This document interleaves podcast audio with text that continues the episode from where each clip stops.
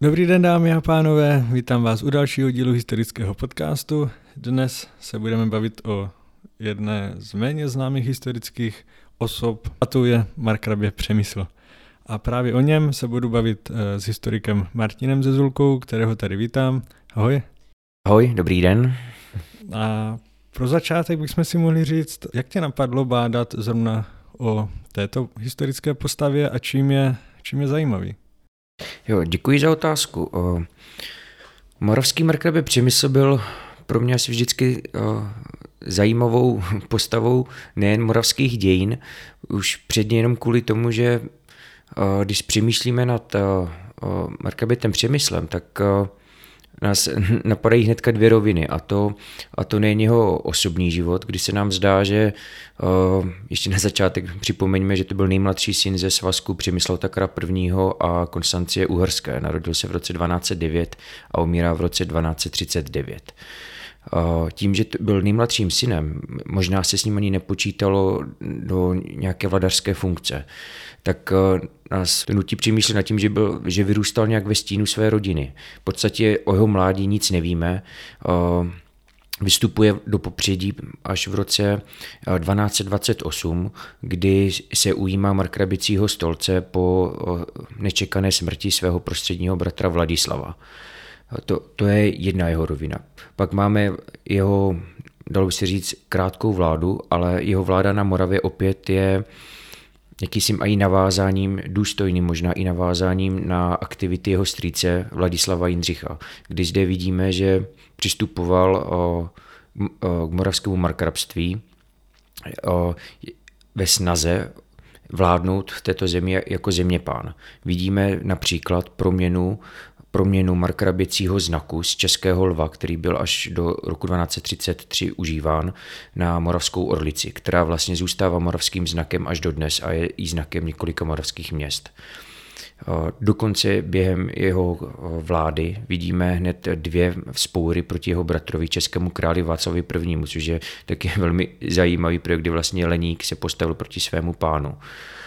To je, to je jedna věc. Pak máme jeho o, i, smutný závěr života, kdy vidíme, že opět uh, nějak ustupuje do pozadí a poslední léta svého života strávil v ústraní, kdy opět o něm toho až tolik nevíme a dokonce vidíme i to, že nebylo ani respektováno jeho přání být pohřben na, Velehradě, ale pohřben v Tišnově.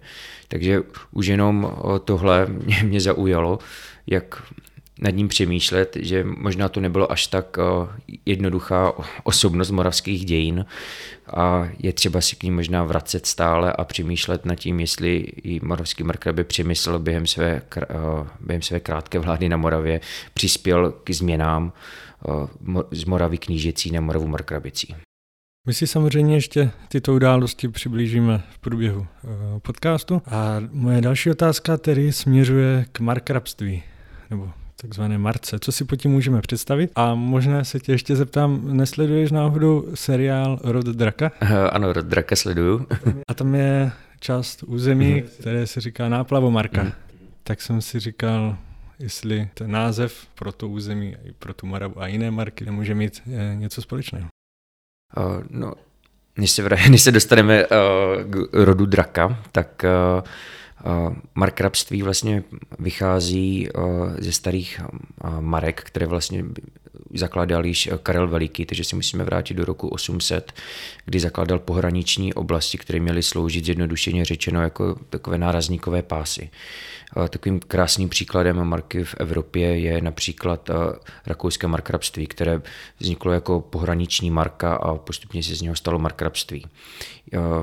Dále pro lepší představu markrabství eh, znamená závislé území, eh, kde vládne nějaký zeměpán, který má určité pravomoce a v českém příkladě podřízený eh, českému králi, předtím ještě českému knížeti.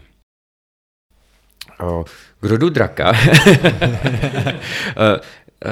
náplavu Marka mě u toho napadlo přesně, že to bylo území vlastně, které, pokud si to dobře vybavuju mapu západozemí, tak vlastně to byl, to, to byl to byl ostrov, možná i ostrovy, to nevím, jestli to byl jenom jeden ostrov, který, slou, který byl před královým přístavištěm, takže opět tady vidíme, že možná opravdu sloužil i jako takové nárazníkové pásmo, že vlastně kdo se chtěl dostat do králova přístaviště, tak musel proplovat kolem, nápr- kolem náplavu marky. A a i z rodu draka tam je pěkné, že tam to opravdu zachytili, že jde vidět, že vlastně Lord z náplavomarky měl docela velké pravomoce, že byl sice závislý na, na železném trůnu, ale opět tady vidíme, že na svém území vládne vládne do značné míry sám, bez zásahu o, železného trůnu, který, kterému je podřízen jako svému lednímu pánovi, ale opět vidíme, že o, zde vládne do určité míry nezávisle. No a co tedy samotný pojem markrabě? Co si pod tím můžeme představit a jaké měl třeba pravomoce? Markrabě, jak napovídá název, tak je vládcem, zeměpánem markrabství. V českém případě je markrabě závislý na králi Čechů a k pravomocím markrabite krom vlastně markrabicí kanceláře, která se stará o chod, vlastně takovou tu úřednickou, úřednický chod této zemi, tak například mohl zakládat města, zakládal markrabicí města, vydával řadu listin, staral, staral se o chod země jako takové, vydával minci, soudnic, soudnictví samozřejmě závislé na markrabství a, a tak dále. Předpokládám, že spoustu těchto svých kroků musel konzultovat s českým králem. No. Nebo v nějakých, asi v nějakých věcech měl asi volnou ruku, předpokládám, a v nějakých těch větších asi musel kooperovat s králem. A, a můžeme říct vlastně, že byl takovou prodlouženou ruku krále na, na Moravě? To asi ne, není úplně až tak jednoduché, protože zde bychom se museli vrátit eh, vůbec počátku markrabství na Moravě, kdy vlastně titul markrabství byl pro Moravu úplně novým titulem, protože si musíme připomenout, že na Moravě eh, vládla předtím přemyslovská knížata eh, z titulu moravských knížat a to hned několik. Vládli v Olomouci, v Brně a Znojmě. Když přišel zde titul Markrabě, tak uh, můžeme zde přemýšlet nad prodlouženou rukou uh, pražských knížat uh, z toho, z toho titulu, že Markrabě se totiž nevztahoval k zemi jako takové. Zpočátku vlastně první Markrabětem byl Přemysl Otakar I., který zde byl dosazen, vládl vlastně v olomoucké části země a tento titul neznamenal vládcem na Moravě, ale vztahoval se přímo k, podřízen, k podřízenosti na českém knížeti. Později se stalo z Markrabete v podstatě synonymum pro následníka, následníka trůnu na pražský stolec.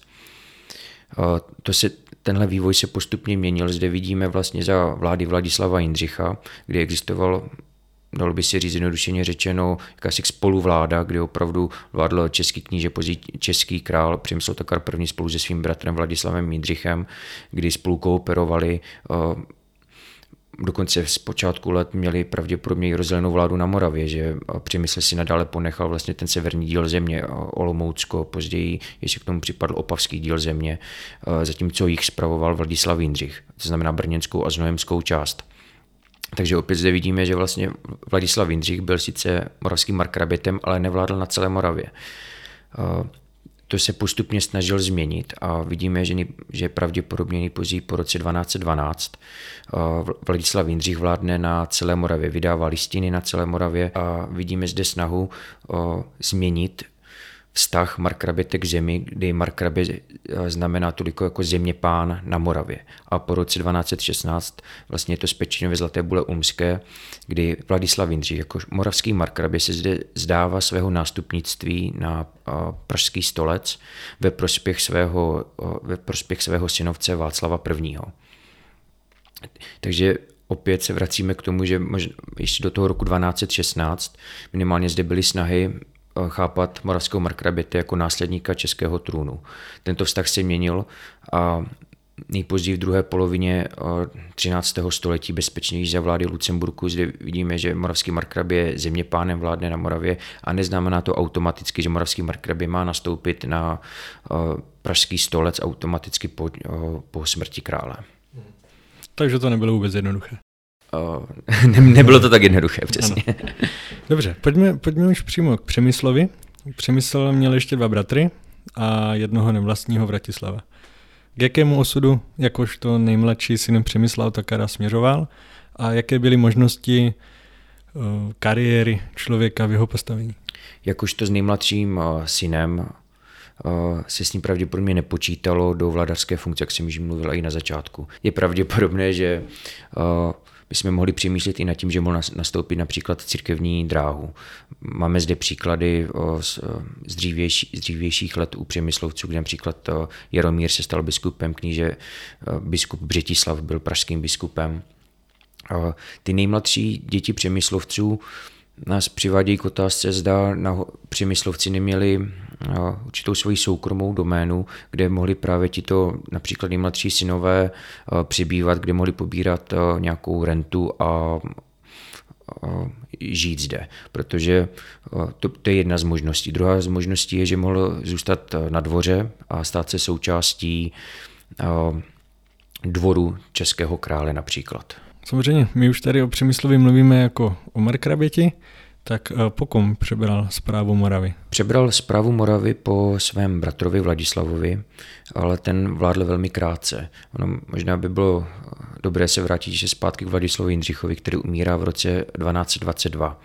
Vlastně z posledního roku jeho života vidíme, že absolvoval ještě eh, celou cestu vlastně po Moravě, kdy se přemýšlí nad tím, že možná připravoval právě půdu pro svého synovce eh, Vladislava, který měl po něm nastoupit, protože v roce 1222 vlastně přijíždí na Moravu jak Vladislav, tak Přemysl Takar první. Vladislav byl ovšem v této době ještě, ještě mlad a nastupuje do svého úřadu až v roce 1224.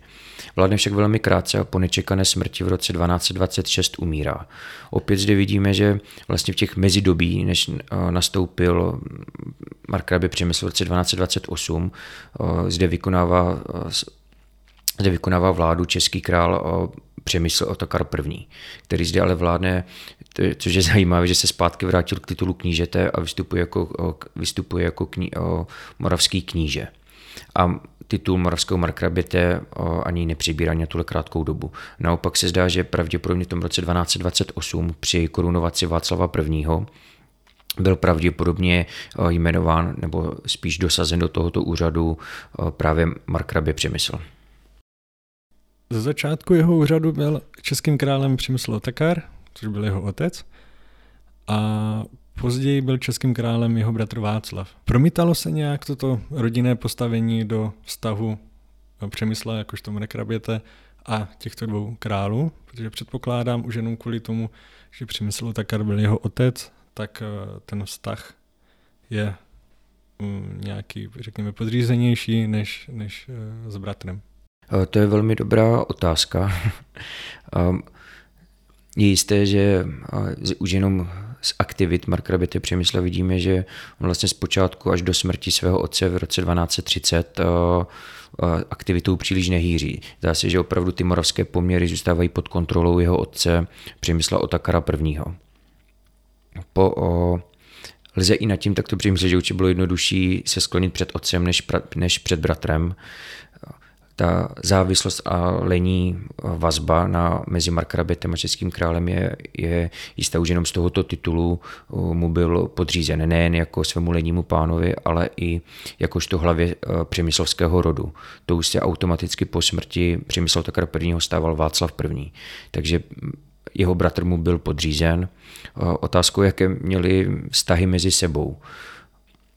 To nás právě přivádí jeho pozdějším letům, kdy vidíme, že vlastně po smrti Přemysl Takara I. v roce 1230 Václav I. nadále zasahuje do moravských poměrů a nyní, nyní zde jasně vlastně vyhraněné, jestli moravský markrabě Přemysl, který vládne na, na celé Moravě jako zeměpán, anebo opět zde kontroluje část Moravy král Čechů a část Moravy moravský markrabě. Pozdějších letech zde vidíme, že markrabě Přemysl konce vojensky vystupuje proti svému bratrovi a nemusí to nutně znamenat jenom to, že se mu nechtěl podřídit jakožto hlavě rodu nebo jakožto svém, svému panovníkovi, ale mohlo, mohlo jít pouze o snahu získat kontrolu nad celou Moravou.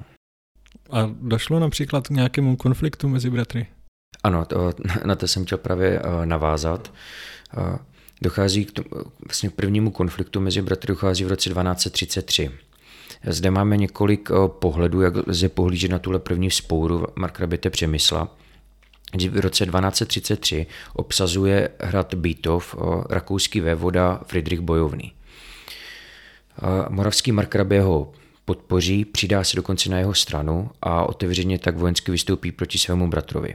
Zde opět tím pádem musím nad tím přemýšlet, proč Bítov, který ležel na jihu Moravy, vlastně pod Znojmem na, na hranicích s Rakousy, tak proč tedy Bítov, že? Protože pokud by Markrabě Přemysl ovládal celou Moravu tak by, a přidal se na stranu rakouského vévody Friedricha Bojovného, tak by pravdě neobsazoval svůj vlastní hrad a nemuseli by, nemuseli by ho dobývat, respektive posádka by se nevzdávala před svým, před svým pánem. Už, už jenom tohle může vést k, k podpoře domněnky, že právě Václav I. v prvních letech Přemyslovy vlády kontroloval právě jejich Moravy, to znamená brněnskou a znojemskou část. Já jsem se přemýšlel nad tím, že tím, že tento vztah byl ještě komplikovanější v tom, že zde ne, nebyla zášť mezi rakouským vévodou Friedrichem Bojovným a českým králem Václavem I., ale rakouský vévoda Friedrich Bojovný byl zároveň švagrem Markraběte Přemysla. A můžeme se i přemýšlet nad tím, jestli náhodou Markrabě Přemysl nepožádal o pomoc právě Friedricha Bojovného, aby podpořil jeho snahu vyjednávat se svým bratrem Václavem I. o změně vlády na Moravě a o změně rovnováhy sil na Moravě. V tom roce 1233 to krásně popisuje příbík Pulkava, kdy rakouský voda měl s, velkým, s velkou armádou přitáhnout právě k Bítovu, kdy ho měl podpořit právě moravský markrabě Přemysl, který se přidal na jeho stranu. Posádka Bítova, který mimochodem měl platit dle přibíka Pulkavy za nedobytný hrad, se vzdává a obsazuje jej Friedrich Bojovný spolu s, s markrabětem Přemyslem. Při příchodu vojsk českého krále Václava I. zde nastává zvláštní situace Doboví letopisci eh, se shodují na tom, že rakouský vévoda pro údajnou nemoc měl uh, odtáhnout zpět do Rakous a v tuhle chvíli vlastně zůstává Markrabě Přemysl osamocen a proti přesile, proti svému, uh, proti svému bratrovi Václavovi I., který zde přitáhl s velkou armádou a mohlo dojít ke střetu. U Bítova ovšem ke střetu nedochází. Z pozdějších listin vydaných právě Václavem I. pro odškodnění a pro odškodnění řádu německých rytířů v, v Brně. Vidíme, že boje probíhaly naopak kolem Brna a v Brně, kdy vojska českého krále Václava I. obsazují právě Brno. To nás vede k dalším úvahám, že možná právě Brno a část i moravské nobility podpořila právě Markraběte Přemysla v jeho vzpouře proti bratrovi. Příběh Pulkava dokonce popisuje že při příchodu vojsk krále Václava I., že nebylo vůbec jisté, na čí stranu se jednotlivý, jednotlivá, jednotliví aristokrati vůbec postaví, protože na obou stranách byli příbuzní. Možná, možná i proto to urychlilo potom smír mezi bratry, kdy vidíme opět situaci, že eh, Markrabě Přemysl nejen jako Markrabě, ale i jako bratr se postaví vojensky proti svému pánu a dochází zde k smíru, eh, pravděpodobně za přispění jejich matky Konstancie, kdy tento konflikt velmi rychle utichl. Václav I. se vrátil zpět do Čech, ale eh, co se změnilo? Václav I. vlastně opanoval celou situaci. Dobil zpět Brno, vojensky ovládl, vojensky ovládl zpět Moravu, Markově Přemysl byl osamocen a odříznut, ale při odchodu vojsk krále Václava I. zde vidíme, že, že Markrabě Přemysl začíná najednou pečetit listiny po celé Moravě a vládne na celé Moravě. Z jeho itineráře je jasné, že vlastně nadále cestuje mezi Znojmem, Brnem, Olomoucí a právě v tomto roce, v roce 1233, vidíme, že si mění jeho jezdecká pečeť, kdy na kdy se mění znak právě z Českého lva na Moravskou Orlici. Vztahy byly nějakým způsobem narovnány a co tedy, co tedy dělal Přemysl potom? Z jeho aktivit právě vidíme, že po roce 1233 jeho aktivity velmi narůstají. Vydává řadu, vydává řadu listin, cestuje po, celé, cestuje po celé Moravě, zakládá například Tišnovský klášter spolu se svou matkou Konstancí a svým bratrem Václavem I. Z itineráře jde vidět, že, cestu, že svůj čas dělí mezi Znojmem, Brnem a Olomoucí. A opět zde vidíme, že vlastně tato aktivita pomalu utichá po roce 1235, kdy kdy dokonce máme zmínky, že právě Václav I. opět začín, začínal více promluvat do záležitostí na jihu Moravy. Markrabě Přemysl se zde obrací na, na svého bratra s žádostí, že je zasahováno do jeho pravomocí a do jeho dědictví po jeho strýci Vladislavi Jindřichovi, že se opět obrací právě na svého strýce s tím, že je zasahováno do jeho kompetencí na Moravě. To nás právě přivádí k tomu druhému konfliktu, kdy uh, Mark Rabě Přemysl v roce 1237 se opět uh, vojensky postavil proti svému bratrovi, a mělo dojít, mělo dojít k bojům. Nicméně zde vidíme právě rozdíl mezi prvním, první a druhou spouru. V té první spouře celkem s jistotou lze říct, že moravská nobilita musela podpořit Marka Bete Přemysla, protože jinak by jistě Václav I. tak velkoryse se nesmířil rychle se svým bratrem a dokonce mu nepřenechal pravomoci nad celou Moravou. U této druhé spoury v roce 1237 zde Mark Rabě Přemysl pravděpodobně zůstal osamocen, protože musel velmi rychle ustoupit do exilu do Uher, kde dokonce tak rychle musel odejít, že ho zachránila půjčka jednoho z jeho straníků, Viktora Syna Bludova, který mu vlastně propůjčil dva válečné oře, což vlastně máme zaznamenané, kdy v posledních letech Markabete Přemysla právě se Markabě k tomuhle vrací, kdy vzpomíná na tento dar, který ho zachránil v té největší nouzi. Už nám tato půjčka napovídá, že ta, situa- ta situace byla pro Markabete Přemysla velmi kritická. Nicméně opět dochází vlastně k usmíření mezi bratry a pravděpodobně nejpozději v roce 1238 se Markrabě vrací zpět na Moravu. Ale vidíme zde zase změnu, že Markrabě Přemysl již nevládne nevykonává své pravomoci na celé Moravě, ale opět spravuje už jen severní díl země, Olomouckou, Opavskou, Olomouckou a Opavskou část země. A tady víme, jak tento konflikt eh, propukl? K tomuhle konfliktu vlastně máme nejvíc zmínek akorát u Přibíka Pulkavy, kdy těch, tam těch zmínek moc není. Ví, víme, že došlo již se k nějakým bojům, už, už jenom právě kvůli listinám vydaných Václavem I., kdy opět odškodňuje jednotlivé města na Moravě, které poplenili jeho vojáci.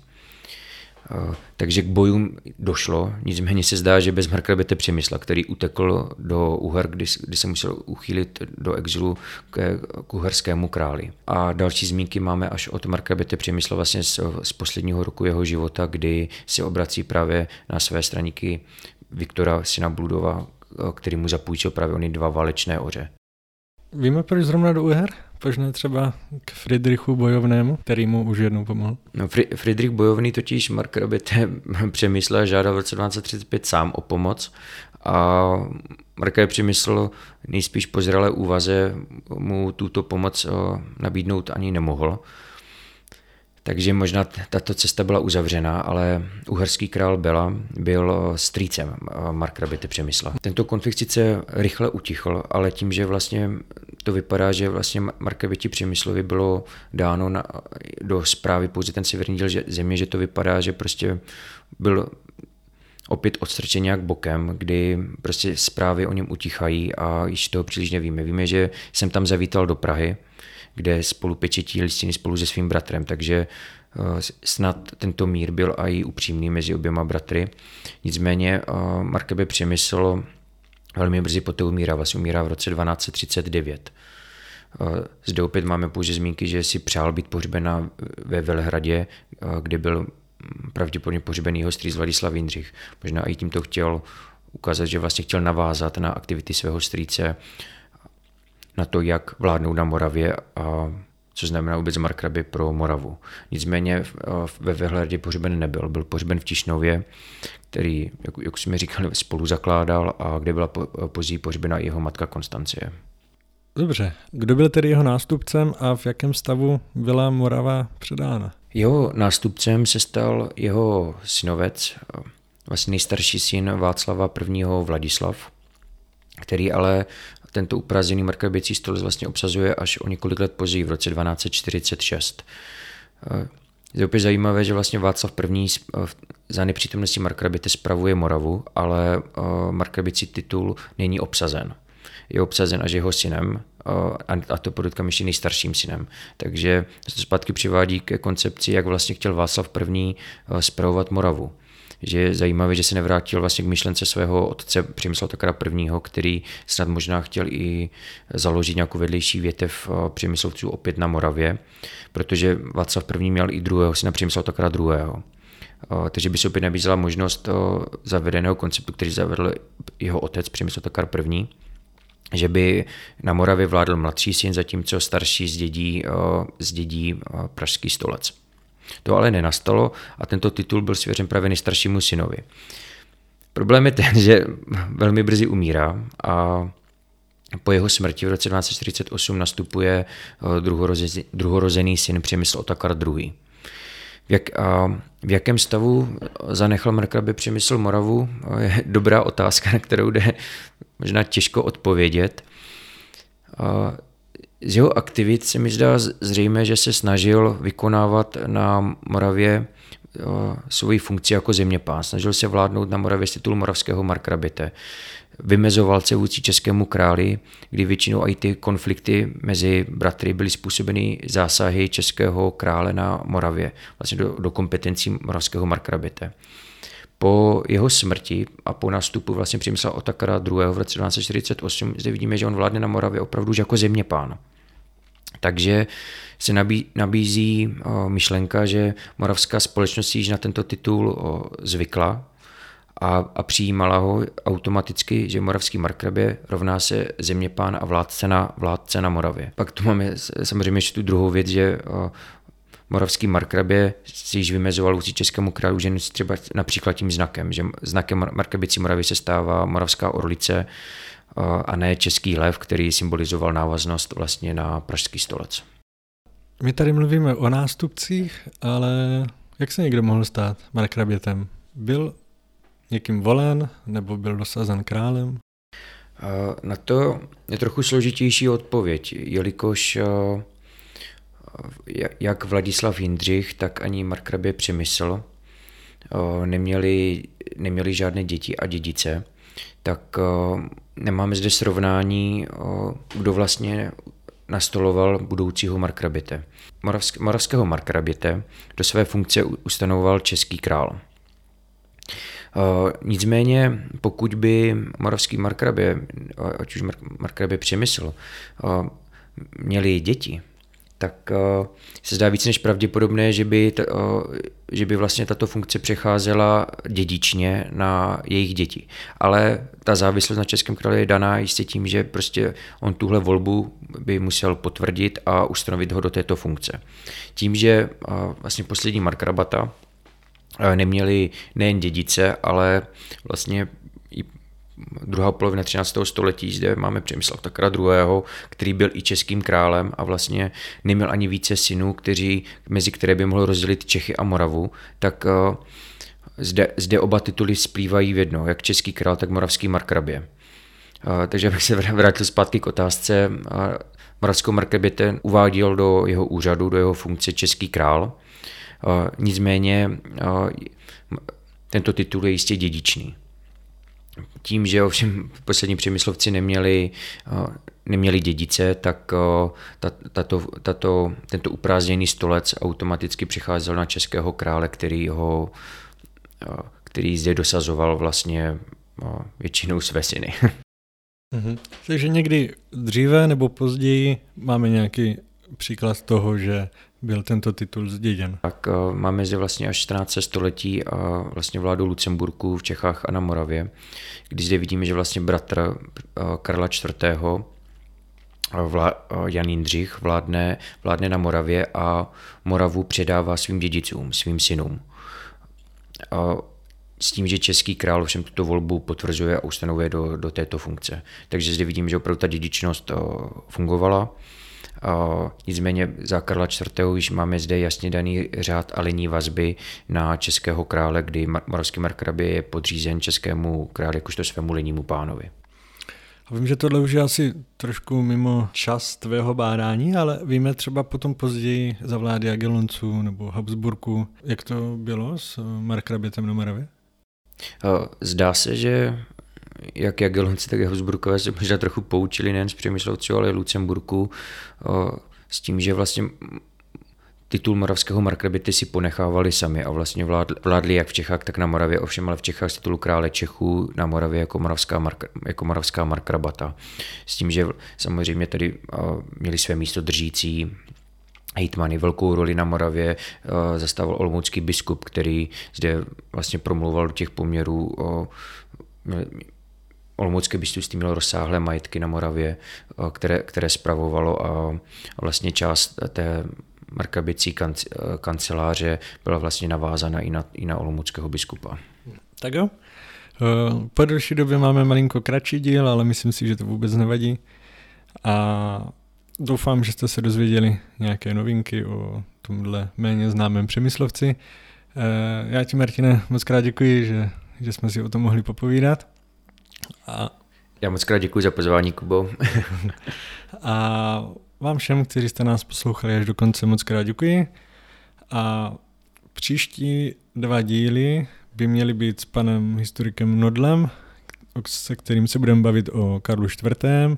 a s panem profesorem Žemličkou se budeme bavit o Václavu III.